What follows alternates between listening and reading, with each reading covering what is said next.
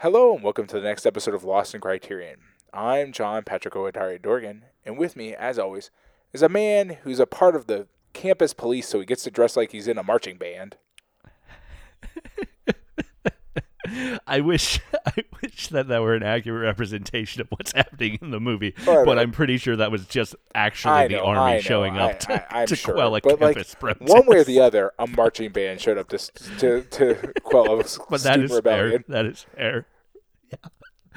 I just like the idea. Um, I'm more enamored with the idea that like the whole world will have moved on, but the campus police still dress like they're in like the 1890s army or something like that. They all got like palm right. like plumes on their hat and like Yeah. fucking couple of them have bass drums for some reason.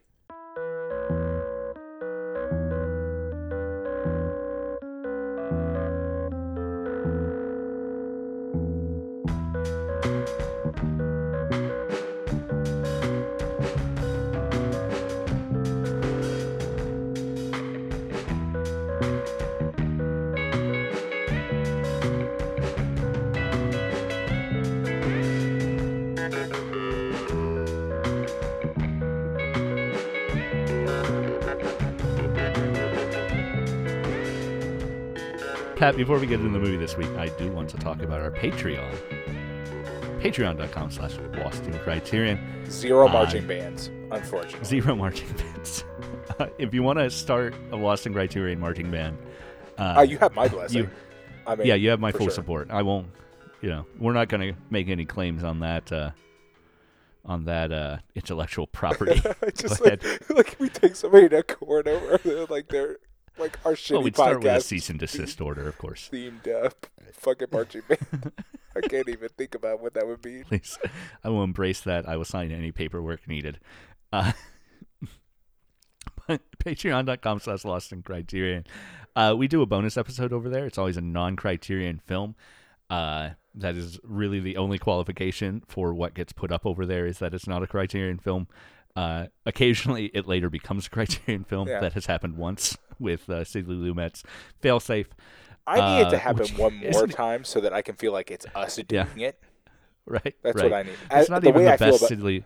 no, no, it's, It's- not. It's not even the best Sidney Lumet film we watched over there. So. Like the thing about it is, is like I because I've I've expressed to you the fact that I feel like I'm actually in charge of the Criterion Twitter account. oh yeah, yeah, yeah. So Yeah. like I I want I want them to put a few more of our bonus episodes into the collection because Yeah. it'll also Pat- justify my feelings. Pat, do you think that the Criterion Twitter account is sending you messages? No, okay. I know this is this is purely just that like human thing where you're like identifying patterns and like it's that that confirmation bias. But like Yeah. the number of times we've done an episode and then like three weeks later the Twitter account has like talked Yeah. about that movie is enough to ha- and again it's a very small pool. It's like twelve hundred movies. Like you know it it, it totally it's just coincidence. I get it. But it's happened enough times where I'm like fuck. They like are they bugging our episodes? What's happening here? Yeah. Listen, I understand. My only concern is don't purchase any weapons with the intent of I mean, they also want me to kill. Uh, they also want me to kill John Lennon, but whatever. I mean, it's you know. All right, all right. Uh, we watch a pretty wide variety of movies over there that usually don't, aren't jokes about assassinations. Um, I mean, but uh, it's. I, I mean, is it too soon? Did I did I strike a No. nerve? I mean, I don't. well, it was it was just his birthday last week as we I recorded did not this. know though, that. last month. Last month, by the time it gets posted, so uh, yeah, you're probably safe. Uh, I'm gonna get. Yeah, I, John- I, I've John read, like, Lennon would have been would have been 80 this year. I think. I mean, yeah, that seems about right. I mean, Um. it's hard to think, but yeah. Anyway, eh, John Lennon. He was one of the Beatles. Wow, Uh, I'm glad we, I, we we just clarified just in case there's just like a random dude named John Lennon. He's like, what the fuck, man? Like, Why, why are they they talking about me? killing me? I'm not even dead. uh, I'm not subscribed to this podcast anymore. That's for sure. yeah, I'm gonna take my marching band and get out of here. Uh, we watch a, a good selection of movies, not not just uh, not just Sidney Lumet films, which are the only ones I've mentioned so far, but uh, but we've also watched Ernest Goes to Camp and uh, Critters 2. I mean, it Uh, could be a Sidney Lumet film. I don't know. Sidney Lumet's Ernest Goes to Camp camp would be would be amazing. would be delightful. Uh, but yeah, it's uh, we have fun. We make a list uh, for you, the listeners, to vote on. The supporters get to vote on what we're going to do. Sometimes I let the supporters uh, even suggest what movies are going to be on the list. But option five on the list is always the same. It is always uh, Sidney. Lumet classic. Kazam. Sidney Lumet classic Kazam. No, the 1996 movie starring Shaquille O'Neal as a genie. Uh, he makes candy, rain, and sandwiches. He makes sandwiches into rain basketballs and then in a, probably murders them. in a warehouse. Yeah, yeah. Throws basketball people down shafts of uh, I mean, elevator to, shafts. to, to their death. Yeah. Like I mean, probably Oh well, I don't know. If they're a basketball, they'll probably bounce. true. So- But my pro, do they stay a basketball? I don't really remember anymore. Are they a Uh, Yeah, basketball No, forever? he disappears down the. He disappears. Uh, Could someone make us uh, please get on I vote for Kazam next again. month so that we we can watch it again and and confirm some answer the- facts about answer the, this about this movie. Yeah. Like, is Yeah. he dead? Like, I need to know. But yeah, uh, we have watched Kazam a couple. Uh, well, one time, one time for the Kazam. It's almost won a couple of times, but it, it's only outright won once. Um, but yeah, we have fun over there. Uh, again, that's uh, patreon.com slash lost in criterion. There are a couple other tiers. The uh, $5 tier, we thank those people on air. Uh, there's no one in that tier right now, but we uh, also thank the $10 tier people on air. And we do something else pretty special with the $10 tier. Um, we uh, Pat makes a piece of art based on one of the movies we've watched recently. I get that printed up on postcards, write a little personalized note to you, and send that off. And as I said, we thank those people on air as well. So thank you so much to our newest ten dollars supporter, Charlie Mueller, and our continuing ten dollars supporters, uh, Christopher Otto, Jason Westhaver, Michael McGrath. Michael McGrath, Patrick Yako, and Jonathan Hape, and Adam Speakerman. I cannot talk today I'm whatsoever. so sorry. You are having a lot of trouble Yeah. today. Um, Yeah.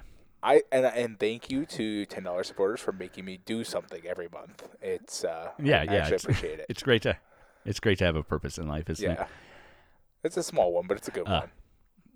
Again, if you want to get in on supporting us at any level, we greatly appreciate it. Greatly appreciate just listening too as well, of course. But if you want to get in on that, that is patreon.com slash lost in criterion. This week we are returning to Francoist Spain, a uh, a time in history that Pat and I have firmly established we know nothing No, about. no, no, nothing. Zero. Probably negative Uh, amounts, if we're being honest. it's quite possible. We we maybe after uh, after Spirit of the Beehive and uh, oh goodness, what was the other one? Um, it's about the, I don't know. more man. recently. Uh, also about a creepy little girl played by the same creepy little girl, but uh, and and, and Uh, isolation and desolation. It's beautiful, really. Yeah, yeah. No, they're both great films. I just can't remember the name of the second one. Cría Cuervos is the name of the movie we can't remember.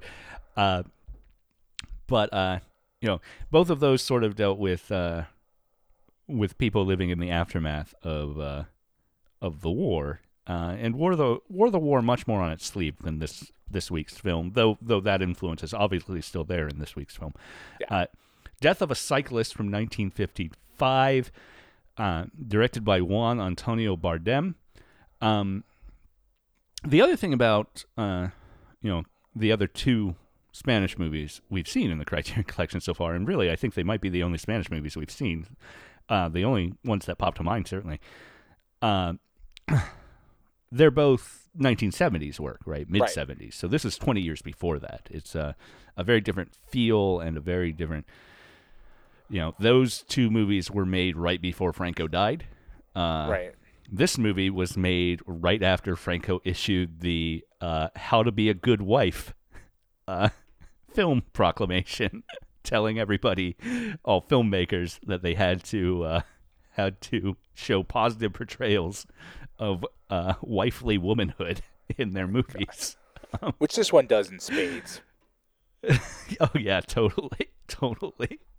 No, that is actually why this movie ends the way it ends. Uh, the uh, the story is that they had to be the the uh, the woman had to die at the end as uh, karmic punishment for her. Which is probably Misdeeds. the wrong ending to this movie. Like, if we're being really, really honest, like Oh, I saw it, certainly. you see it coming from a bajillion miles away. I mean, you do almost Right, all the right, twi- right. like that sort of stuff in this movie, but like Yeah, honestly, it does ruin the movie in a certain extent because right. a movie dealing with with the sort of things that this movie does would be much better served with her actually making it back. Um, right, right. And, And, and but, actually, but you her say having that. no consequences really would be like right. the sort of ideal ending, Right. right? Yeah, but uh, but that's the sort of ending Bardem wanted. Right, but of course, was a communist, so Well, I watched the documentary, and I happen to know definitively he was not a communist based on what all of his friends told the police. I loved that bit of that documentary. Uh, yes, uh, Calle Bardem is a uh, short documentary on the uh, on the Criterion DVD in which they interview a bunch of people who uh, collaborated with uh, Bardem over the years. And, and yeah, there's one guy who, who says he told told the police Bardem wasn't a communist on multiple occasions, Which it's- is amazing. It's delightful. like, is he a communist? no, no, not at all. I mean, besides clearly being a communist, openly right. speaking at communist events, probably not. I mean, I guess Uh. if you can't, like, I don't know, like, th- otherwise you just leave it up to their judgment. I guess the uh, Yeah. the, the secret Yeah. police, but Uh, this movie stars an Italian actress named uh, uh, Lucia Bosè, uh, who actually just died back in March. Uh, and uh, as an old woman who died in March 2020, you can guess what killed her, and you'd be right. So, Yep. Uh, yeah, yeah. so, isn't it? Uh, I don't know if she was in Italy or uh, Spain. I feel like she might have been in Spain um, when she died, but in in either case, uh. Uh, it's not her voice we're hearing, by the way. She is dubbed by an actress named Elsa Fa- Fabregas. Uh, or See, that's a thing you can get away with in movies like this, specifically with me, because like Oh, yeah, my s- my mental disconnect about how like what it sounds like versus what m- mouth movements are happening right. versus what I'm actually doing, which is mostly just reading, means that like I'm totally unaware of those things in these kind of movies. Usually, Even if she were poorly actually speaking Italian instead of I, speaking would, I mean, I Spanish probably could tell the difference, maybe. I don't know. Well, the the vowel sounds and the mouth movements are like close enough. right, that, right, right, uh, yeah. that probably she she you know the overdub could have Right, could right. have. But I you know I'm betting that probably she was speaking Spanish and they just didn't like how she was speaking Spanish. Yeah, it was but- probably not Spanish enough. Yeah. Uh, if uh, if the Spanish Wikipedia uh, or or my reading of the Spanish Wikipedia is right, the Francoists banned this movie for 16 years, uh, mean, whereas the know. church only the church only banned it for four. Um, so I mean, so good on them for I, that. I can't actually figure out why anybody would ban this movie. I mean, like, I understand why they did it because of, you know, there's a lot of politics involved, and then Right, also just the fact that, like, at some point you reach a point in your government cycle where you're like, yeah, we just banned basically everything. right. Well, like, Well, oh, that we was- did. It wasn't made by a person we like. Banned. Like, I mean, because like you know, and then you get into weird shit like you were mentioning about like the idea of like, oh, this needs to have more like good wifely behavior. It's like that's a weird ass reason to ban things, but you'll ban it for that, I guess. And it's like, Right. but like in in actuality, if you just sort of like follow the plot of this movie, it's like nobody does, especially not our main character, does in fact do something that even a fascist regime would see as a positive cultural outcome, right? Like he turn, he's going to turn himself into the police. Right. Like Uh, I, I don't know, it's just weird that way. well, you know where where that gets to be a thing is the class politic that is inherent to the entire film. Right, of of course. the yeah. balance between he's upper class, she's upper class. They kill a working class guy and uh, get away with it. Uh, Right. Accidentally, even like if they'd called the police, it wouldn't have been a thing. Except that it probably would have ended up in the papers because apparently the death of a random cyclist on a country road uh, makes it in the big city papers. Here's what I will So- tell you. You have never you are an American. I am an American. That's fair. Until I came I live here, in a culture of death. It's true. I have I until I came to Japan. I had never lived in. I I believed that was true, And then I Yeah. have lived in a place where literally every time somebody is hit by a car, it's in Yeah, the newspaper. It's news. not even the newspaper. It's in the national freaking news Yeah. half Yeah. the time. No, that makes sense. I where live, it'll be like I live in a culture where that is we uh, we've uh, literally we've been desensitized to that. Yeah, absolutely. Right. It's it's. cr- I mean, it's crazy. Like when I first got here, I was like, "Why are we watching a news article about that?" This and it's like, "Oh, that's news." Like I mean, like, guy was hit by a speeding car. The person who did it, well, number one, that doesn't happen very often anyway. Right. It, it like, you you know, I mean, obviously there are certain things that are traumatic that do happen here that don't make the news. Like regular car accidents do make do not make the news, but there's and it is rare enough that people even die in them that half of the time those make it. If somebody dies in a car accident, it sometimes will make the evening news here. Yeah. And if it's a person on the No, side of the I- road, oh yeah, that's on that's in the evening evening news for sure, definitely. When when I learned about Lucia Bosè's death, I googled uh, or search on Twitter rather the title of this film to see if uh, anyone had talked about that aspect uh, in light of of COVID. Um, and instead, what I found was that uh, a, stri- a cyclist struck by a car and di- dying was national news in the last few months in Australia and Britain. Uh, Yeah, so it's here every time it happens here, which it only Yeah. happens a few times, it, at most a few times in the year. It is national news. Right. You you find out everything about the incident. and uh, in America, you know, it even if death by uh, by vehicle to to bike accident is is probably still relatively rare.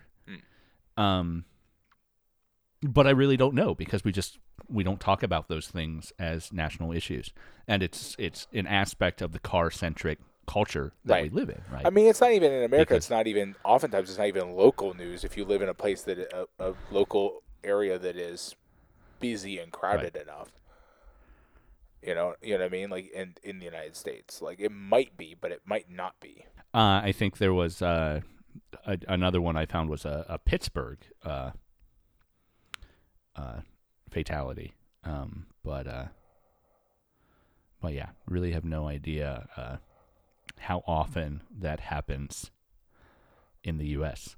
And I don't even know how I would search that information. Like like U.S. we in I the mean, U.S. those uh, statistics probably do forty thousand people.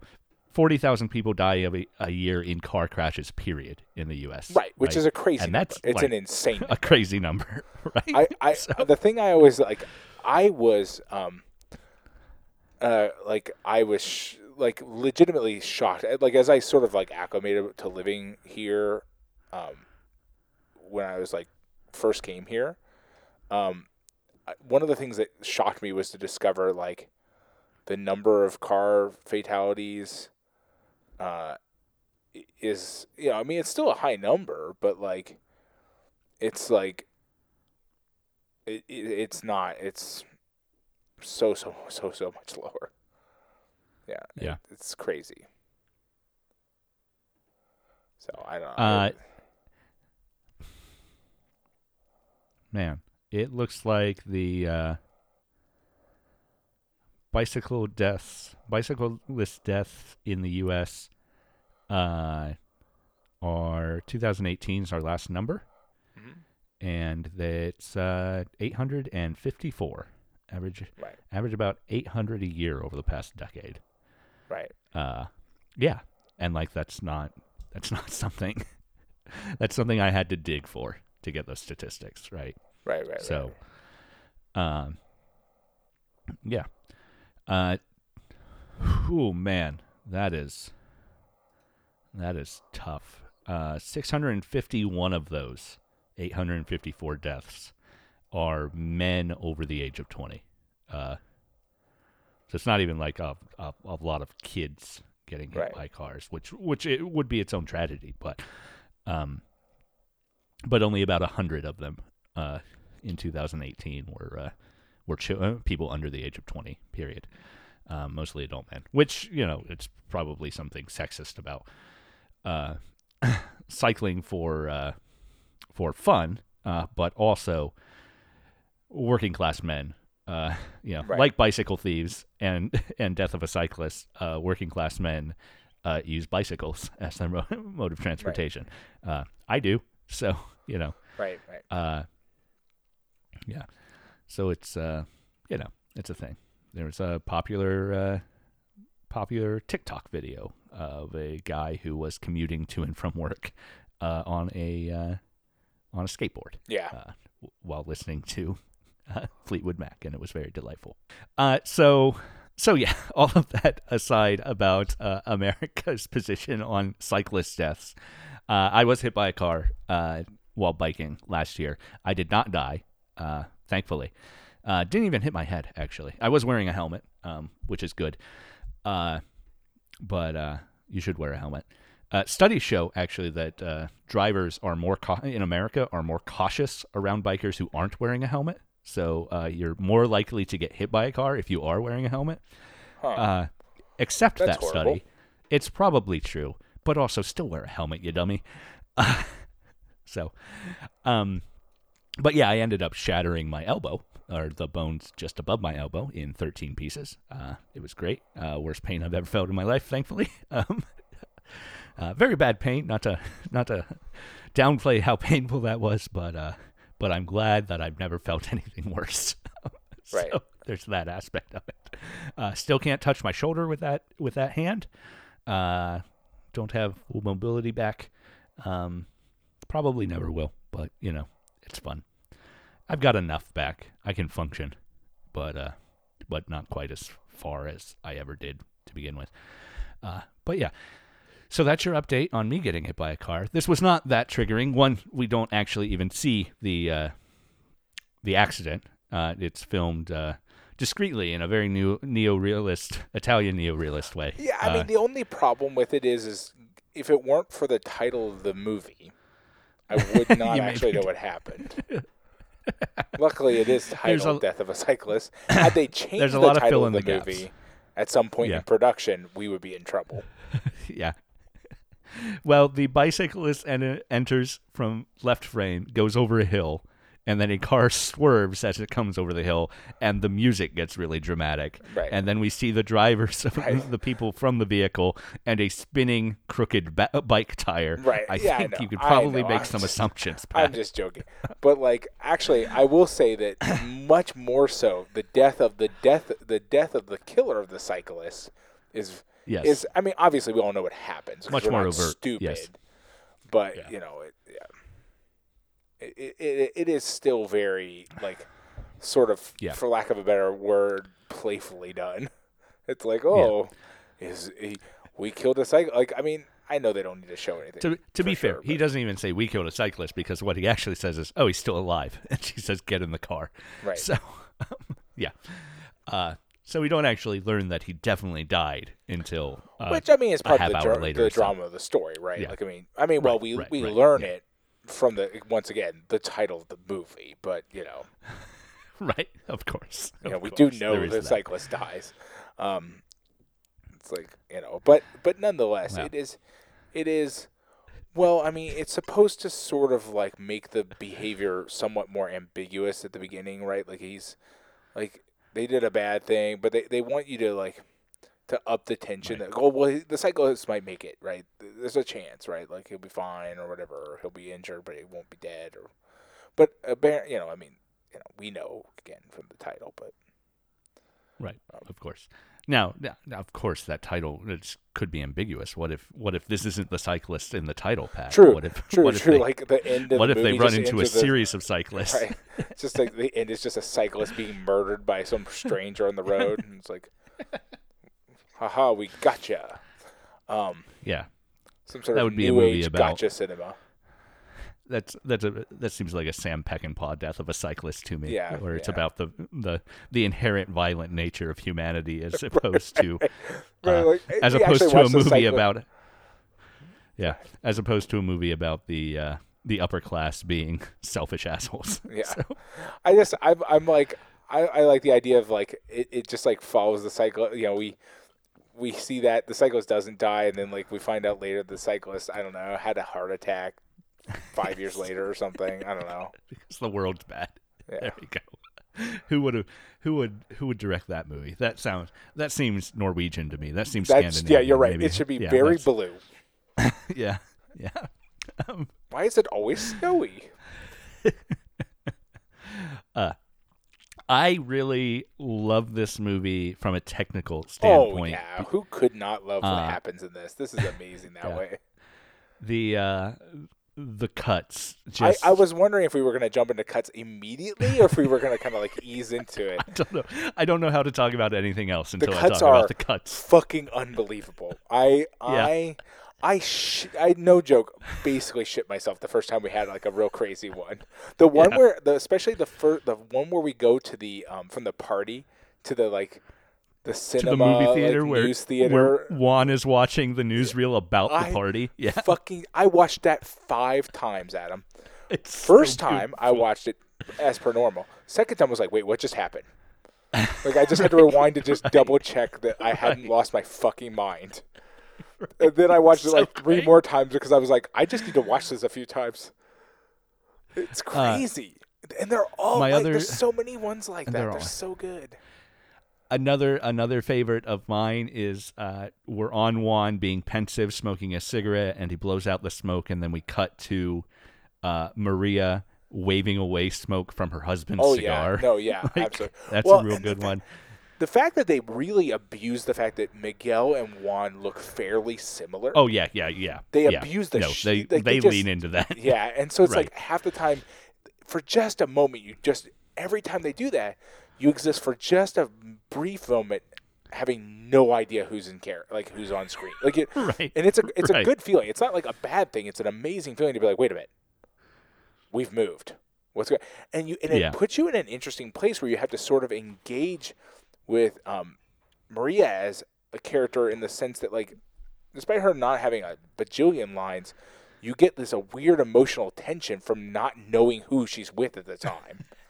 About Right, sort of like right. getting into in a weird way getting into what what might be a sort of representation of her frame of mind in the sense that like she's living these two this double life. She's the one who's living a double life.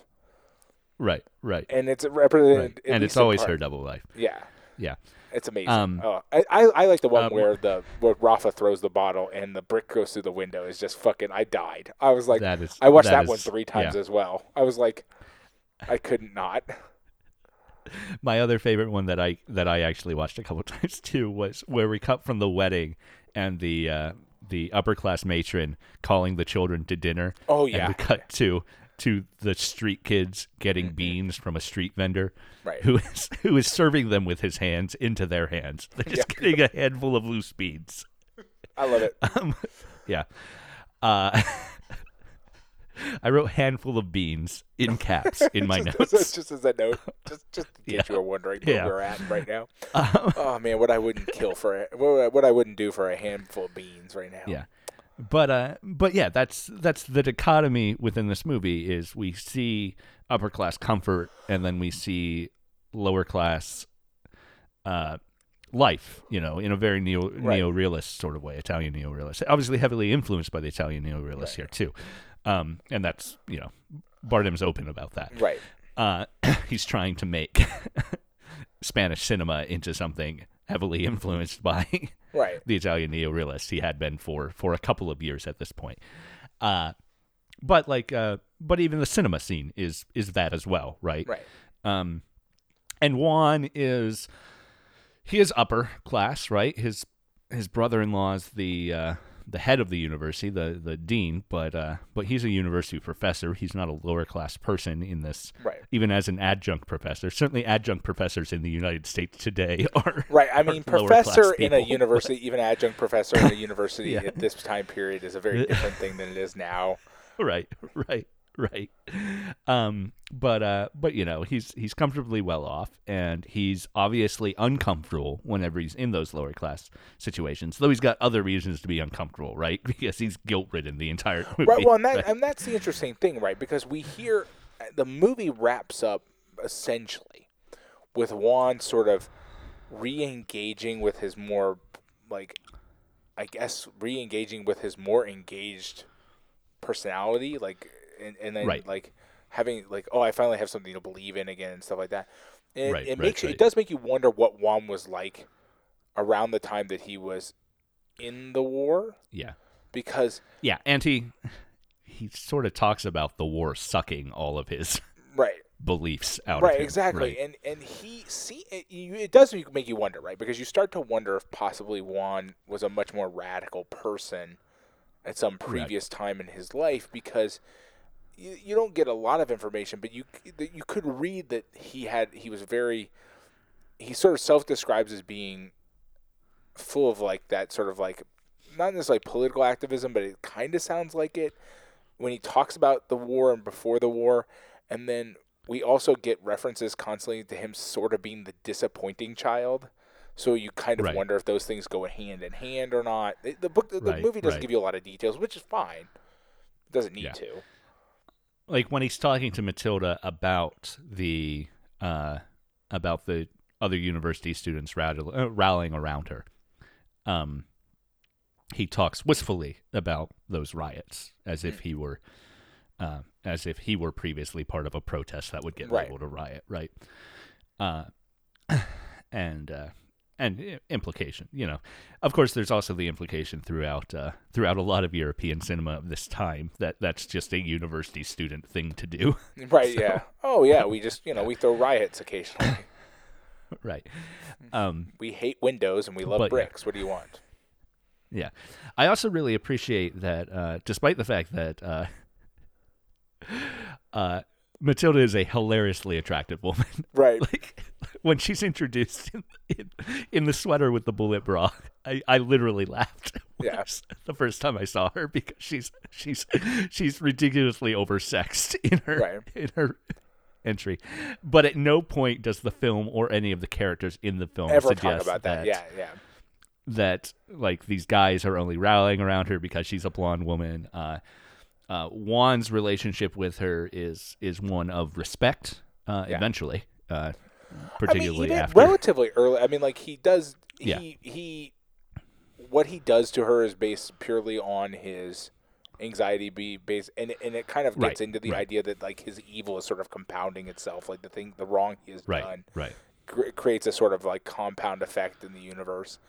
And even pretty early, he he does notice that like, oh, she has something I used to have some at some point in my life. right, right, right. And it's interesting you phrase it like that because I I really feel like uh, one of the messages of this film is that the the minor wrongs of the upper class compound in such a way Right. as to create major wrongs.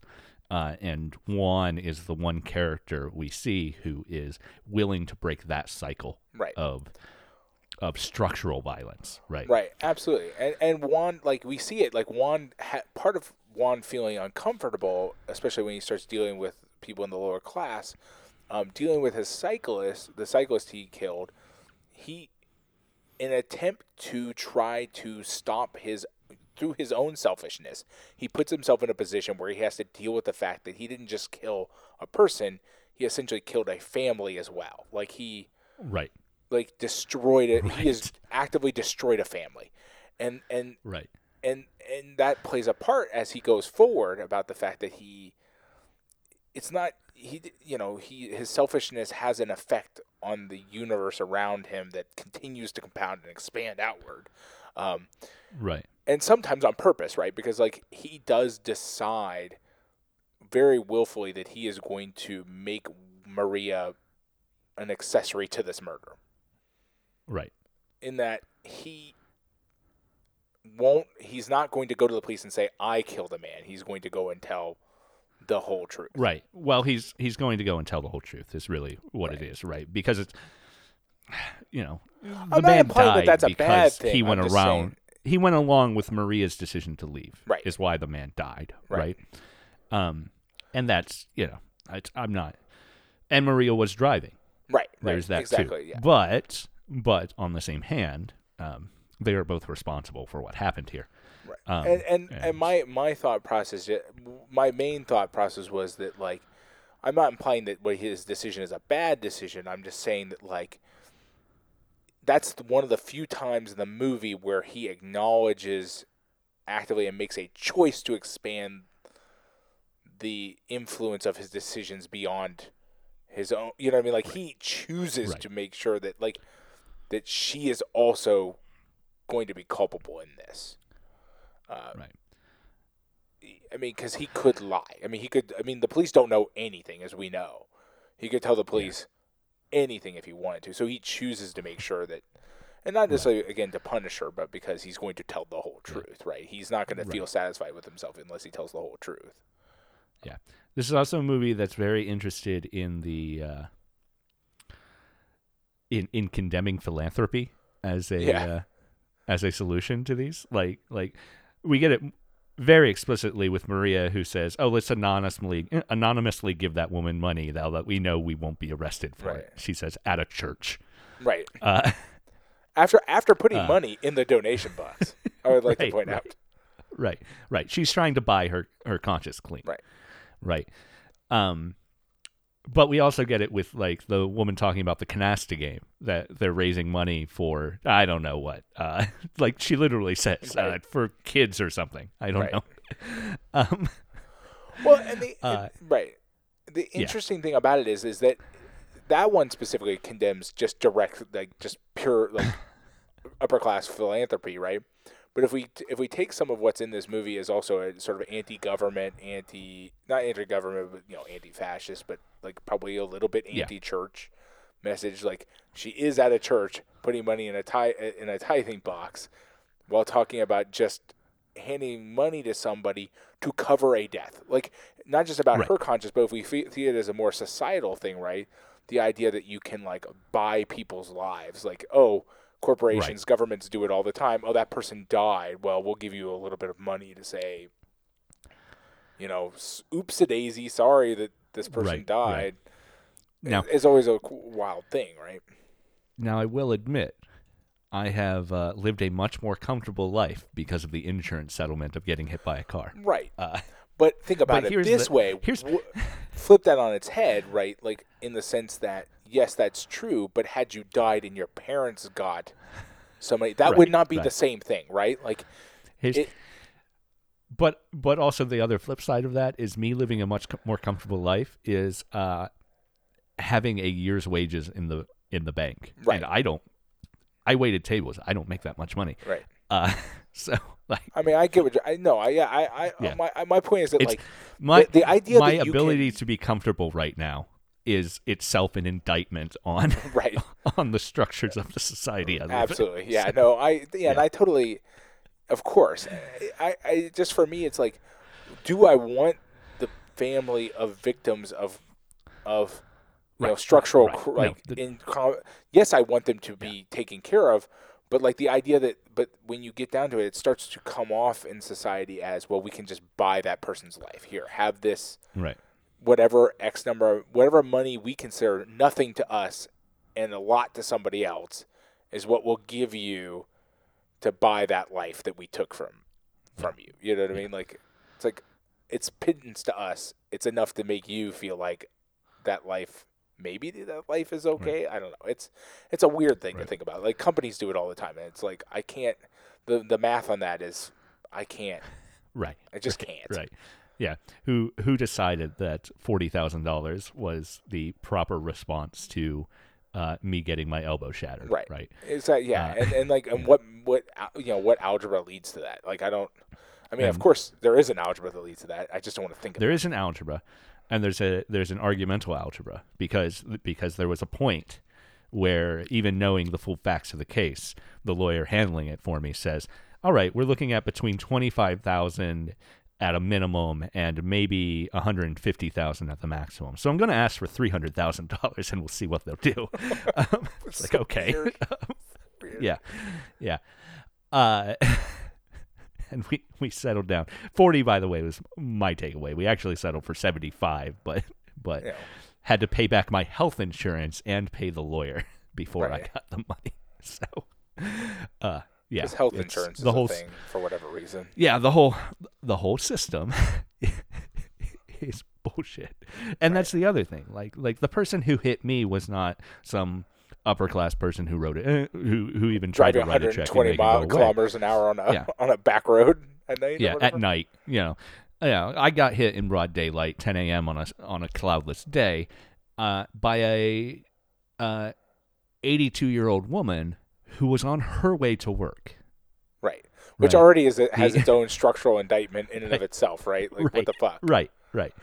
Top to bottom, my entire situation was an indictment of the structures of the society Yeah. I live in. I mean, oh Like, god, she- I can't even. She shouldn't need to be working. She was rushing because she was late to work, which implies that she's going. Uh, she was hourly, right? Right. and she's going to she's going to be punished if she's not there on time. Uh so yeah, it was it was its own mess, right? Right. Um so, you know, I'm interested in how this in what we think Bardem's sh- trying to say in how he portrays the underclass here. Because on the one hand, there's a sense of community among them Mm. right? In they're taking care of each other's children, Right.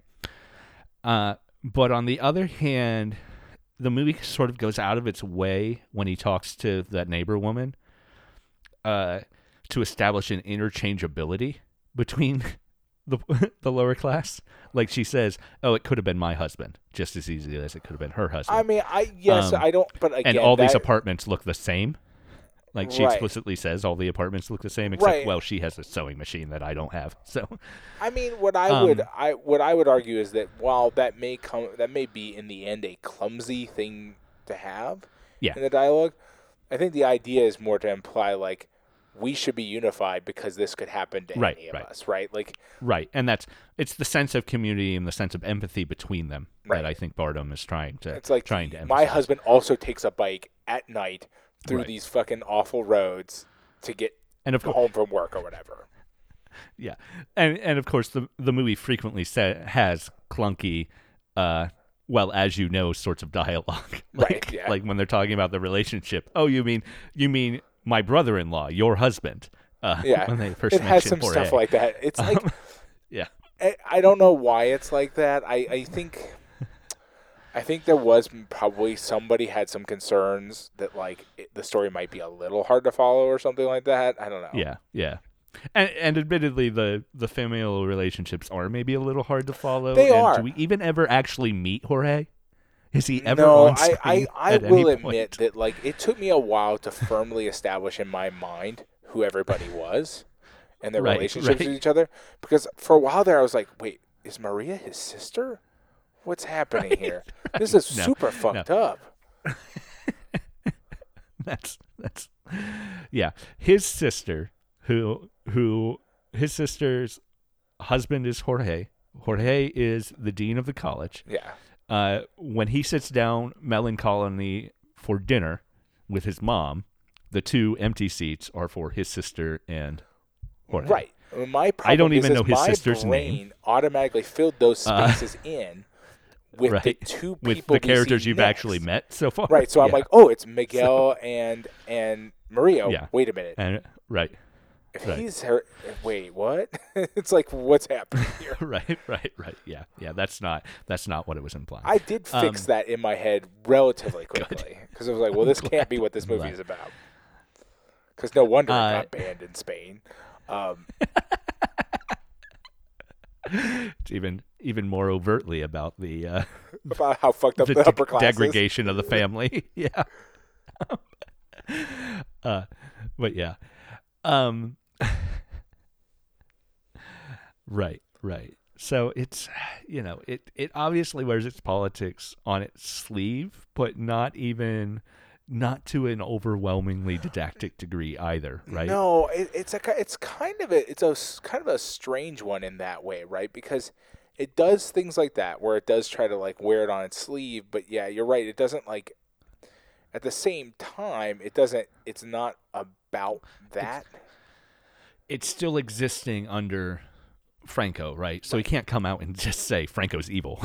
then he'll then right, he'll go right, to jail. right. Of course, yeah. And he got he he apparently got more daring as things went on. Uh, and he had international support. The Cahiers du Cinema guys, Truffaut in particular, defended him uh, when this movie came out, uh, and when other other films came out. Until eventually, he made a film called Vengeance, um, which uh, which is when Tra- Truffaut stopped defending him publicly.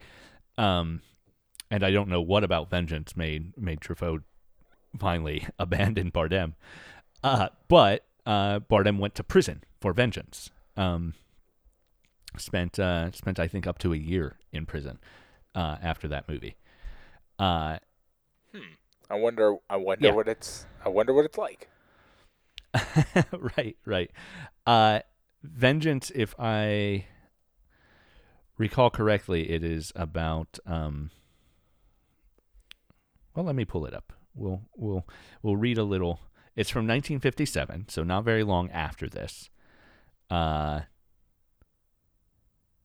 it had frequent troubles with Spanish censorship, uh, and for some reason, there is no plot synopsis on the English Wikipedia page.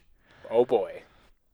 Uh, Heading over to the Spanish page. Oh, yes. Uh, so so Vengeance is about a character also named Juan, and and we could talk about that because our director's name is Juan, but also Juan is just you know it's John in Spanish. Yeah, it's the John of it's Spanish, The name, yeah. right? Yeah. Um, he is released from prison after ten years uh, for a crime he did not commit, and then he and his sister decide to uh, take revenge on the uh, the upper class guy who uh, they think is responsible for him going to jail, um, which involves the two of them, um, not the two of them, but him and another associate um, getting hired as harvesters on this guy's estate. Uh, it was um, it's, it was originally called the Reapers. Ooh, that's a name. and and the Francoists the Francoists said no to that one, um, so they renamed it Vengeance, uh, and uh, it originally was meant to take place concurrently, and the Francoists said no because that's a that's a clear indictment on us. You're not getting away with that one, so they had it set in nineteen the 1930s to put it under the Republican government instead. Uh, yeah. So, so revenge was its own little thing, and he ended up going to prison for a little bit because Yeah, of revenge. I seems. suspect that if I had to take a guess, I suspect that there were probably Yeah. things in the film at, at the end that were not approved or something like that. Would be my right, guess. right. Uh, there's. Uh, it's also interesting. Um, this is actually the only Bardem film we'll we'll watch, and we might have to end up doing a Bardem Yeah, uh, maybe. list uh, because I I am somewhat interested in seeing other ones. Uh, also, just before this, in 1953, he made a movie called uh, "Bienvenido, Mr. Marshall." Uh, Welcome, Mr. Marshall, which is about a, a, a slightly confused small Castilian town uh, who hears that there are American dignitaries coming to visit as part of the Marshall Plan. So, so they think one of them's named Nice. Marshall, uh, but it's all about it's all about trying to uh, impress the American officials so that they can uh, they can bring in investment. And much in the same way that it plays here with the Americans, and it's very you know flamenco dancing and ole ole uh, as as our uh, as our blackmail guy says because Yeah. he's the piano player. Um. Uh. Yeah. Um. Goodness, there's apparently a sequence in in Welcome, Mr. Marshall, where the uh, uh, it has been every so often it comes up, and I have seen pictures of the Holy Week hoods of Castilian priests uh, because they are full full white hoods Right. uh, and uh, and you know people post a picture about context or something. You know these are Klansmen's hoods. Apparently, there's a sequence where uh, where those hoods become Klansmen's hoods, and the priests start acting like Klansmen Okay. Uh, that checks out. And drag someone bet- before a before a House Un-American Activities Committee. Oh my god. Accompanied by jazz music. This Oh is- my God. This is an amazing sentence. I Yes. need to watch this movie. So the you just gotta make sure we can get it before we yeah. commit to yeah. this.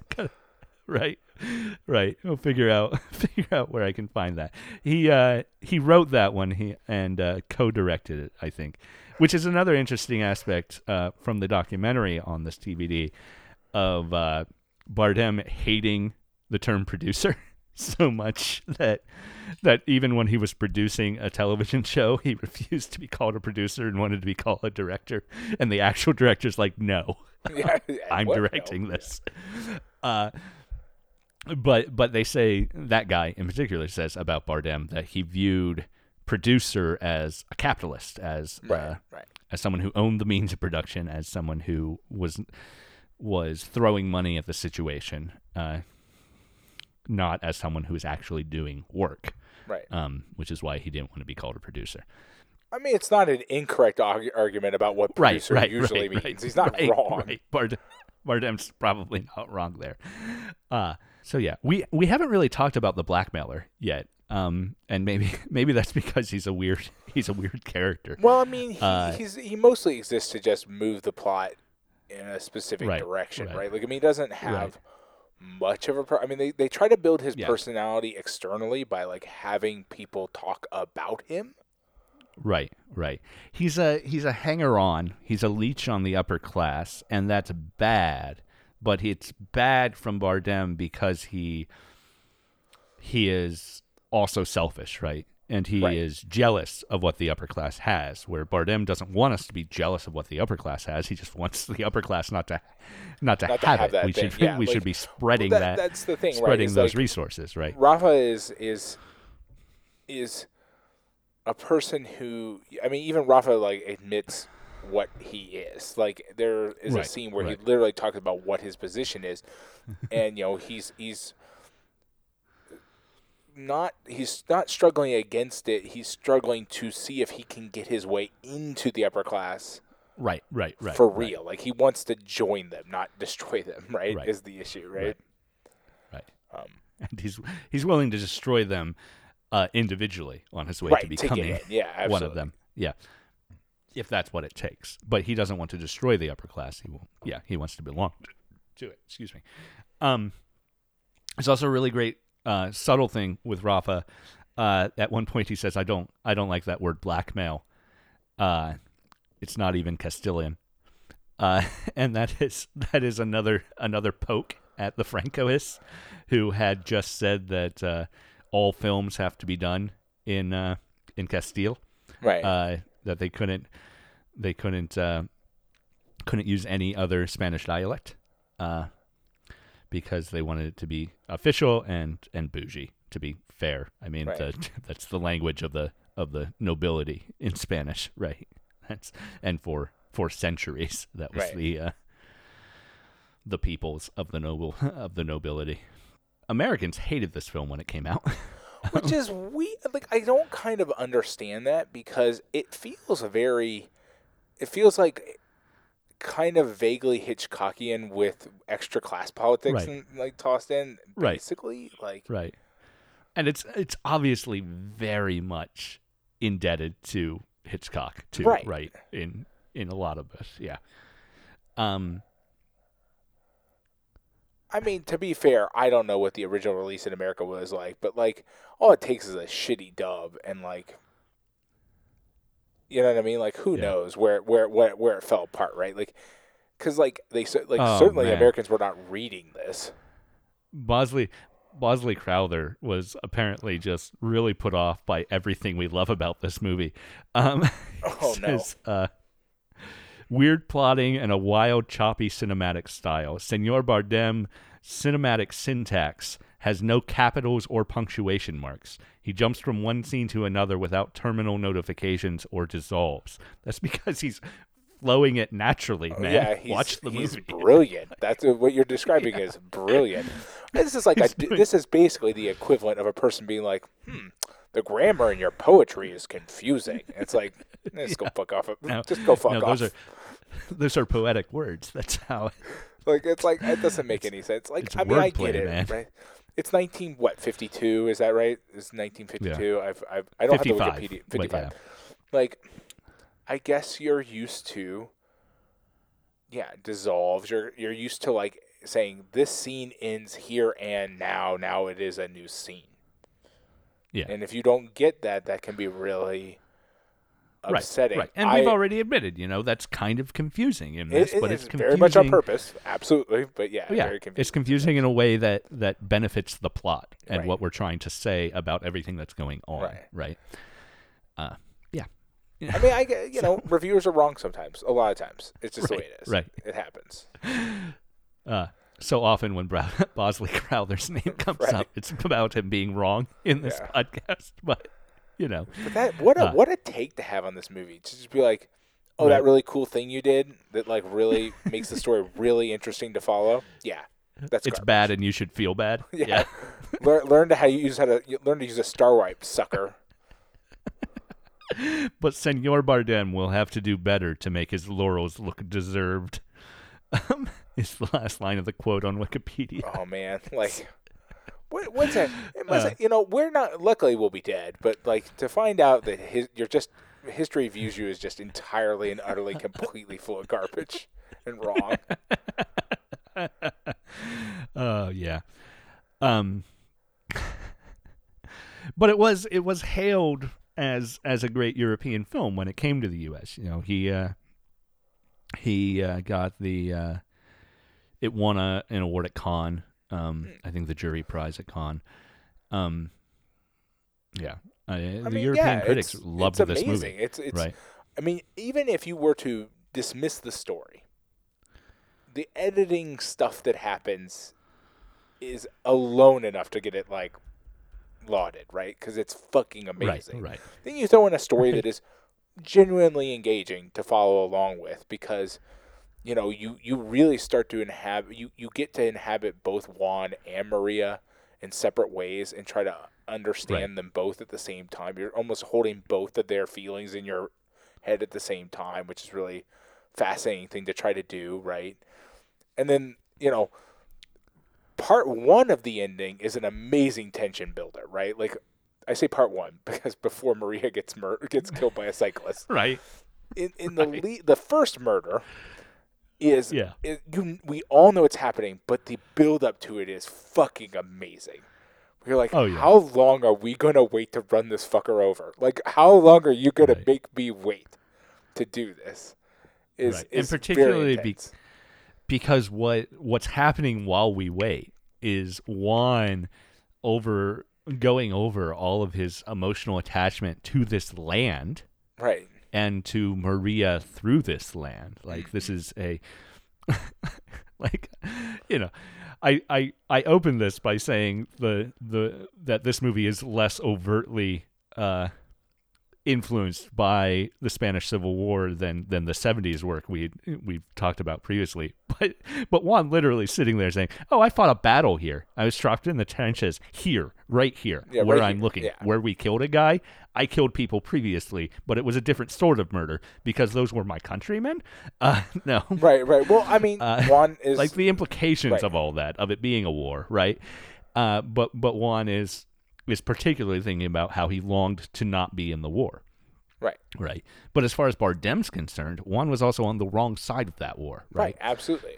Uh, so, yeah, it's just it's And yeah, and and you know, in the in the in it nominally Juan thinks that Maria's listening to him as he talks, but right, like right. she's just over there also contemplating murder. It's and like he's gonna die in the place that he killed people is just right.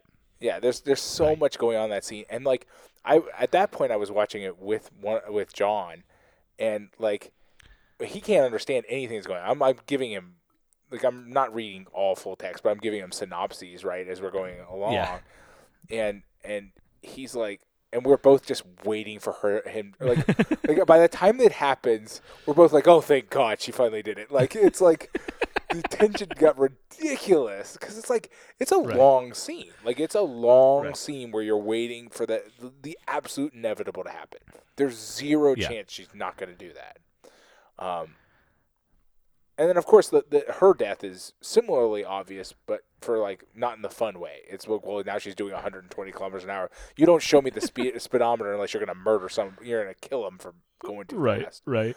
Like i- there's only one way you ever see a speedometer in a car, and it's right before a car crash in a movie. It is Yeah. very much a Chekhov's gun sort of scenario. Um, I guess you could do the opposite for like an old, like you know, like oh, this person's only going ten kilometers. And I that'll never happen. I yeah, okay, whatever. um, right. um, some, but like yeah, it's just it's a weird like. That one's much less obviously much less gratifying. We've already talked about the fact that she really shouldn't die, right? Like she should to, to tell the story Bardem wants to tell, right? She should escape unscathed. She shouldn't right? die. Right. Right. It all just And works out should- fine for her magically. She should go back and disappear with her husband and get away with two murders. And yeah. because that yeah um, that's that is Bardem's class politics right there. But yeah, Right. We can imagine that's And what it'd be- it would be interesting to learn at what point the censors decide she has to die. Is it is it her attitudes and her behavior through the entire film? Is it the first murder or is it just the second murder? She killed someone of her class. Right. And now now it's now it's time. She has to she has to die. Yeah, I I Right. assume it. I I really do. I wonder. You get into this really things right because then you start to getting into like gender politics, right? Is it is it Right. the fact that is it the class politics or is it the gender politics that means she has to? Is die? it just that she's a woman? Yeah. exactly? That's what I'm saying. It's Right. like, is Yeah. does she have to die because she is a killing woman, or does she have to die because of her behavior with regard to class? It, it- Yeah. It, it, it's it's conv- I am I'm guessing it's because she's a woman who committed murder. The reason I guess that is because her being killed by what is essentially a member of the lower class, as far as we can Yeah. tell, doesn't really feed into the Franco class politics as well as they probably would like, right? Like it's it almost feels like a Yeah. compromise almost. Like having it be come full circle feels more like a compromise than anything else. Right. And and you know, it's it's not even like it's an act of revenge. Like she she swerves to miss this biker Right. and this biker Right, I guess Uh, which is maybe supposed to be redemptive for her that like you could almost read it that way too. That's that was one of the things I consider is like maybe the movie's trying to redeem her that like yeah, she killed but like she dies to save this person Yeah. at the end. I, I don't know. But then he runs away, which is very anti lower class. I don't know. It's Right. Right. Well, you know, she he ends up disappearing cuz he's got he's got his own stuff to worry about, right? You know, if she if she died avoiding him, the police will send him to prison. yeah, absolutely. No, So, yeah, like, for sure. right? So so that's going to happen. Um yeah. And and then, you know, uh my own mental conservation of characters suggests that that is the other lady's husband, right? You know, Right, maybe, one, yeah. the sure, one who we yeah. earlier said, I, could have just I automatically easily- assumed it was a ghost of the original bicyclist because that's how my brain Right. works. right, right. I, I half expected that too, for Yeah. him to just like dissipate. Yeah, yeah, right. Like, oh, he turns into smoke and then it's over. No, yeah, Yeah, I was like, oh yeah, okay. You can't have your Uh, movie come full circle and not not make and make me and not make me assume it's a ghost. Okay, like that's not fair. right, right. Uh, you've just you've got uh you've got uh uh you've got the last emperor on your he- mind. right? Exactly. Yes, absolutely. Yep. That's where I, that's where I end. exist. That's where I exist now. It's like, oh yeah, a ghost goes shows up and gives a tour of the palace. right, right. Here's this seven million year old cricket. Please enjoy it. Come on, forty at most. I know. I just I. The, the age of that cricket is almost irrelevant. It's still definitely. It's also a ghost cricket, okay, or a zombie cricket. Those right, are our two right. options. It is a a ghost or a zombie cricket. That's that's true. I guess it um, could be an immortal cricket. I mean, that's the other option, right? It could be some sort of god cricket. Yeah. Uh, another interesting thing about uh, about Lucia Bosè, uh, we've seen her once before. Um, Testament of Orpheus. She has a cameo role in, Okay. um, uncredited as one of Orpheus's friends. Uh, she got hired for this uh, because she had just been in an early, uh, an early Michelangelo uh, Antonioni Okay. work. Um, obviously prior to anything we've seen from him. Uh, I think La, L'Avventura might be the earliest from 1960 that we've seen. Mm. L'Eclisse, L'Avventura, they were all made, and La Notte were all made like right around the same time, I think. So uh, I get those dates confused, Right. but they are a few years later than this. Um, but uh, but she was in a film of his that we won't end up watching for the Criterion Collection. Uh, we do get some more Antonioni work and something that he made about this time um, called Le Amiche. Uh, we will eventually watch, but she was in a movie called uh, what was it? The The Lady Without Camellias from 1953 that he directed, and it was seeing her in that that made Bardem want to hire her for this, and I think that's par- uh, partially the uh, uh, I uh, not having seen Lady Without Camellias, I can't speak, but it's in '53. It's probably one of the last works that might qualify as Italian neorealism. Like Umberto D was 52, I think, and that's generally the Right. the fine finality of that movement. Um, so it might be the the transition of neorealism into a new cinema is is something Bardem's interested in, right? Right. Because he's he's interested in taking neorealism and making into a new cinema for a new Spanish cinema, which is what we see from the other Spanish films Right. that we've watched. Uh, but yeah, um, we'll see her again. I think in Fellini's Satyricon. I believe we end up watching. She's, I mean, she's she's a pretty famous actress, right? Right. She's in a lot of stuff. So, uh, yeah, and then died of COVID. right. Because yeah. Well, Yeah, boy, there's those po- class politics showing up again, huh? right, isn't it? Right, right. Uh, yeah, yeah. As if. Uh, anyway, um, yeah. I just I really like this movie. I'm so I'm so I happy to have watched No, it. I really. I, Um, this is a really interesting one to watch because, on its face, right, it is essentially sort of just a Hitchcockian kind of psychological thriller kind of thing. yeah, Uh, Yeah. But like just so jam packed with such a different kind of meat, if, for lack of a, in the sense that like, nor you know you expect a certain thing from those kind of thrillers, and we've watched various sort of different countries and different directors sort of Right, versions of right. that. Very, I don't think I f- can think of any other ones that are primarily focused on, uh, condemnation of the of the of the bourgeoisie. like, right. you know what I mean? Like, I can't think of any that are that. So, Well, uh, what was that? Uh, that one about the the death writer, uh, death letters. The oh letters of- right, but like, is, I don't the- remember that one super well. I'm trying to think. Would we consider that a class politics thing, or mostly just a? Because that one, when we watched it, mostly felt like a. No matter how you count it, almost felt like a condemnation of like gossip. Like it's like. It felt kind. Of, Right, It was a right, very right. interesting movie, but it's in the end sort of had a message that felt like an after school Yeah, cl- special. like yeah, Clouzot's not exactly uh, interested in class politics either.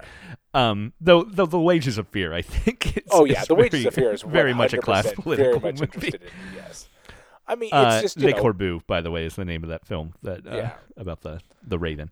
Um, but yeah, that one that one just seemed to me like I mean, it's been a long time. Um, yeah, yeah, I I just Right. remember thinking like it was an interesting movie. It was I would not say it's not an interesting movie. It's just not this. Like this one is right, a, a little bit more hit you over the head with it, right? right, right, right. But but in an actually interesting and compelling way, right you know? without being a And- movie about that right like because that's always the, the trick right is that like you you find we've seen this with other directors like trying to get this message this sort of message across you run the risk of making a movie that is about this rather than has this as a Right. theme right right, right, which is And really risky because those are not as a- interesting to watch yeah. This is just a masterfully done film. I Yeah. really, yeah, I, I really like it I, i'm really super impressed and I, I I it is interesting because it sort of sounds like listening to the other the his friends and directors that like maybe his career sort of falls off right like as he goes on like Yeah. as he gets more obsessed with Hollywood and things like that I very much doubt his class politics change but like maybe the style is just isn't there um, Right. I don't know like I that's Well- just well, even- speculation based on what people said right even the stuff from his friend suggests that his his class politics didn't change. That he was always Right. Always. Yeah, no, totally. even to his detriment. right. by the well, you know, of going to of them. jail and shit. But like, Yeah, it does seem like maybe the style drops off. Like his friends Yeah. sort of talk about his style in the, you know, the way they talk about it has this sort of sentimentality that seems to extend beyond merely like him being gone, but also to the point Right. of about him like some of that magic maybe didn't exist or something, or was a little bit. Right, lo- it's hard right. to say. Like I won't know till we watch another one, but which we won't. and we won't uh, as part of the collection at least not not at this moment um, but we'll have to figure something out but yeah i was interested that his one friend in particular said that you know disparagingly said that uh, bardem believed cinema had to be about something that it had to have a doctrine had to serve society couldn't just be art for art's sake. And bardem himself quoted in the essay accompanying this uh, had um, there had been a a left wing magazine put on a film producers, uh, well, a directors artists symposium a couple years before this, and uh, with with artists from the left and the right, but all all who were very very much interested in saying Franco's idea of what a movie is shouldn't be shouldn't be what we're shooting for right, Right. now. Um, and and Bardem's speech there uh, uh, is quoted in the essay. He says, uh, "Spanish cinema is politically ineffective, socially false, intellectually worthless, aesthetically non-existent, industrially crippled." Right, and then that's the one they kept qu- quoting in the documentary, right? Industrially Right, crippled, right. right? right. The problem with Spanish cinema is that it does not bear testimony to our time. And obviously he's thinking about, you know, neorealism when he says things like Right. that, right? Neorealism's whole point is that it bears testament to to the actual time uh, that is being produced in and and is uh, servient to that. Um, yeah. So, you know, he he seems like a really fascinating guy and I wish I wish we could see more from him. Um, yeah, well, I mean, we'll just have to make that happen maybe with a with a bonus episode. Yeah. That seems like a fun one to do. And unlike, say, a lot of the French guys uh, with similar politics, he doesn't seem like someone who's uh, hypocritical about those politics Right? either. Yeah, t- true. Yeah. Yeah, I mean, you know, at least not according to his friends, right? His friends talk Right. talk him up Right. pretty well with regards to like how far he's willing to go to like support his politics, right? Right. Right. Um, which is interesting. even when it makes even when it makes us hate him. right? yeah, absolutely. right. Yeah. Uh, yeah. Yeah. So yeah, this has been uh, the Death of the Cyclist um, from 1955, directed by Juan Antonio Bardem. Uh, really a fascinating little movie that I'm so happy uh, that we got to watch, and also very happy that it did not trigger any sort of trauma from Right. when I was hit by a like car. Adam wasn't in the fetal position for most of this movie or something like that. Yeah, yeah, yeah. I, unfortunately, actually, I, I wouldn't even have time. My internet was so bad yesterday; it took me four hours to watch this movie. Oh, ouch! Uh, so yeah. you're like living my life now, where like Yeah, I, I'll let you on a little trick here, Adam. I've never watched uh, one of these in probably the last three years. My internet's not the problem anymore. Like fam, like yeah, not to complain about my family, but like it takes me no less than double the time of every movie to watch it. right, right. I've, I I live the classic life of like every 15 minutes into a movie, I get called away to like, oh, X just happened. Please, please make it not happen anymore. Slash, you know, fix it or whatever. So yeah, all movies, all movies. That's why I've been really enjoying the 90 minute ones we've been getting recently because I can get away in a cool hour, uh, three hours Right. instead of it being like a Right, five hour right. affair. Yeah, So you might actually be able to watch one in one sitting in 90 minutes because that's a trip to the grocery store. right, yeah, like everybody could be taking a nap and I could get through a 90 minute movie. Uh, next week, we'll be going back to America for a neo noir from 1961, Blast of Silence by Allen Baron. Uh, probably Baron. He's American. What am I doing? Uh, Blast of Silence by Allen Baron. Uh, so thank you once again for listening to Lost in Criterion. I am, as always, Lee Adam Glass. With me, as always, John Patrick Owatari Dorgan, and we will see you next time. Bye. Yeah.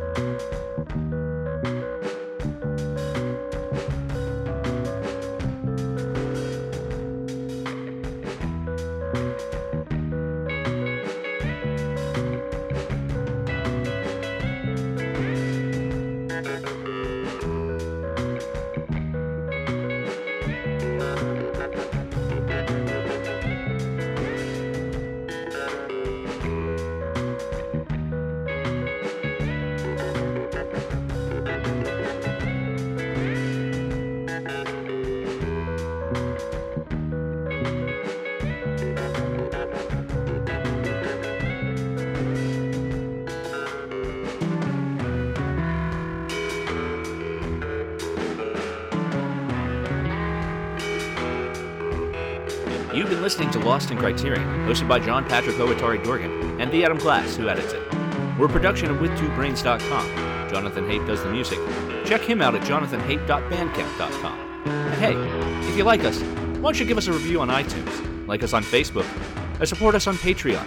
That's patreon.com slash lost criterion. We'd appreciate it.